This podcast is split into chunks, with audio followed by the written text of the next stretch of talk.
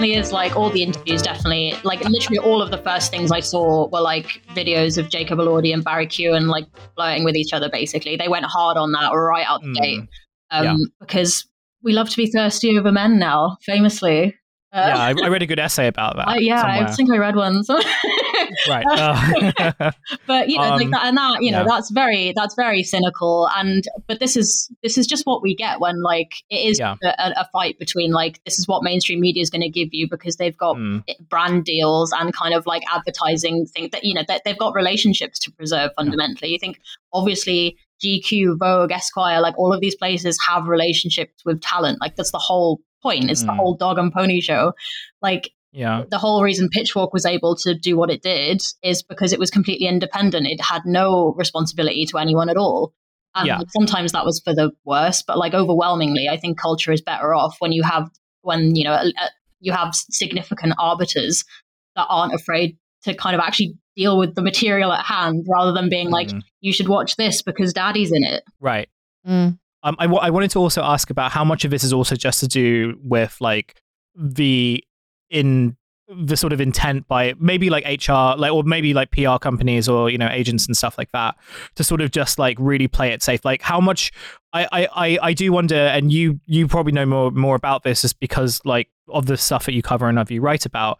But I've heard from like music and like film like you know writers and you know uh, critics of the who are friends of mine just about how difficult it can be to sort of like actually get people to like interview or like Mhm. how it how it's like really difficult to sort of like you know if if a if a PR person kind of gets a sniff that you actually want you might sort of say something bad about or like not even say something bad but to say something like you might write a review. you might write a review Yeah. and they're like no can't can't have any of that um so we're gonna like just kind of fuck around with you and not email you back while we send like our guy to like go play with some puppies at like buzzfeed. I don't know i don't even don't think they fucking do that anymore.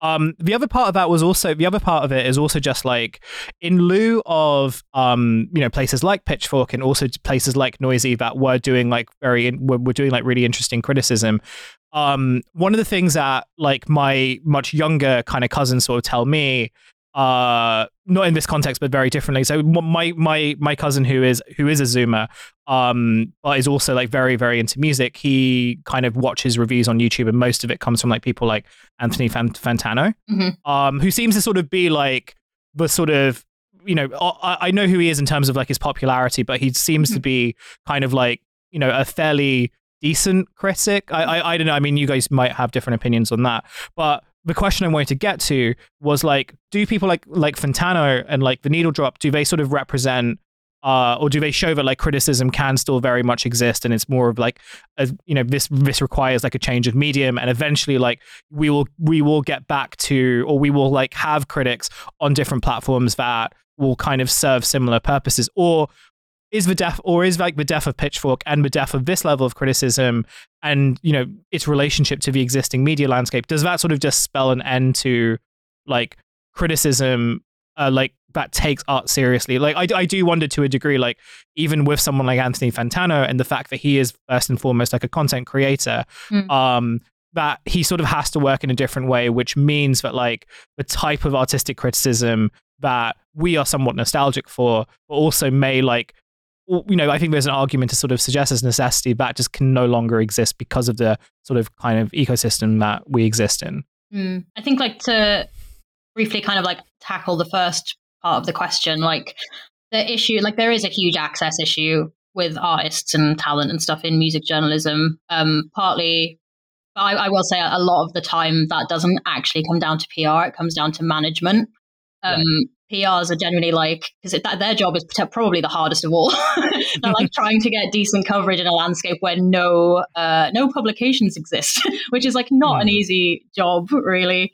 Um, and you know, overwhelmingly, everyone's just sort of yeah, but everyone knows. Like it's so so obvious that you get a better result if you kind of send someone out to hang out with fucking Adele for a week and let them spend time with her properly and just do one big temple piece than there is to like put someone in a junket and have people talk to them for 20 minutes like but that rarely happens anymore and you know there's yeah there's a whole load of reasons why it's shit but yeah it does come down to a kind of lack of respect for digital media still um, mm. and more of a more of a preference to go with like fashion mags basically that are going to make you look sick in mm. a photo shoot and that yeah. often is very like not conducive to good journalism but yeah as far and then as far as you know anthony fantano and stuff i think who i do like by the way and i think the issue there for me personally i don't really think it's an issue of form like i actually see the needle drop and pitchfork as like two sides of the same